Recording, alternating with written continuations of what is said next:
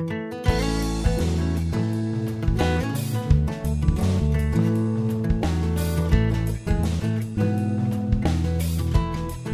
everyone. It's Aunt Fernita, and we're studying Lesson 1 Giants and Grasshoppers.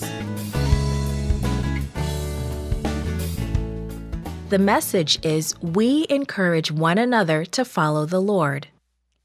Our memory verse is Hebrews 10:25. Let's encourage one another. Have you ever gone camping or moved to a new neighborhood? It's always fun to get up and go exploring.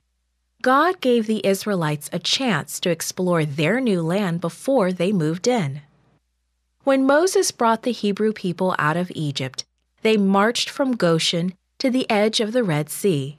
None of them knew the way, but God did. So he led the people with a huge pillar of cloud. This cloud sheltered them from the hot sun during the day. At night, the cloud gave them light and heat. As the people neared the Promised Land, God told Moses to choose one leader from each tribe. These men were to spy out the land. See what the land is like, Moses told the spies, and bring back some fruit. After 40 days, the men returned. The Israelites came out to welcome the spies and hear their report. Caleb, a strong, tall man from the tribe of Judah, could hardly wait to give his report. Joshua, a young leader from the tribe of Ephraim, also had a good report. Both Caleb and Joshua allowed the others to speak first. The land flows with milk and honey just as God told us, the spies reported, and we have brought back some fruit. Two men stepped forward with the huge bunch of grapes they carried on a pole between them. But the other spies only spoke about the walled cities and giants they saw in the land. The people listening began to grumble and complain. Caleb could see that their mood was growing ugly. Suddenly, he stepped between Moses and the people. We can go. We can go up at once and take possession of the land, he encouraged. It is a good land, and we can certainly do it. How can we? The ten discouraged spies complained. We felt like grasshoppers beside those people and that is how we seemed to them. The people raised their voices and cried all night long. It would have been better for us to die in Egypt or even here in the wilderness, the people wailed. Why? Why is the Lord taking us into that land? We will be killed in battle, and our wives and children will be captured. Let's go back to Egypt. Moses and Aaron fell with their faces to the ground. Caleb and Joshua were distressed by Israel's lack of trust in the Lord. They tore their clothes and held up their hands for silence.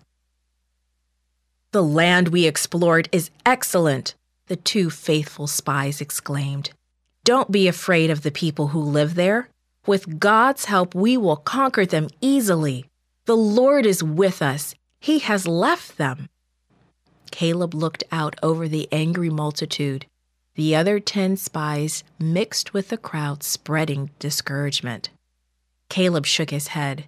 It was a good land, a beautiful land, rich and full of food.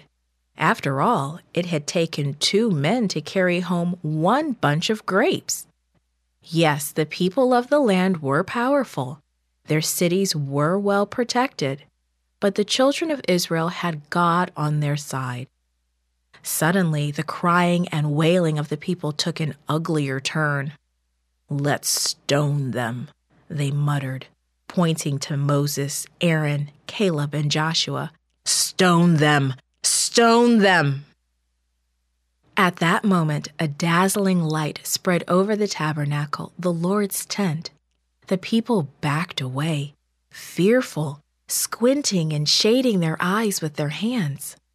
Then the Lord spoke Because you people are afraid of entering the land, you will not do so. You will wander in the wilderness until all of you who are adults die. As for your children, I will bring them in to enjoy the land you rejected.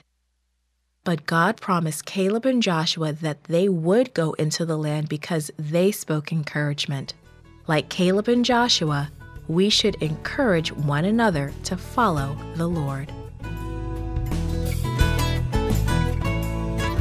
This podcast is read by Franita Buddy for Gracelink.net, created and produced by Falvo Fowler, post produced by Faith Toe at Studio El Piso.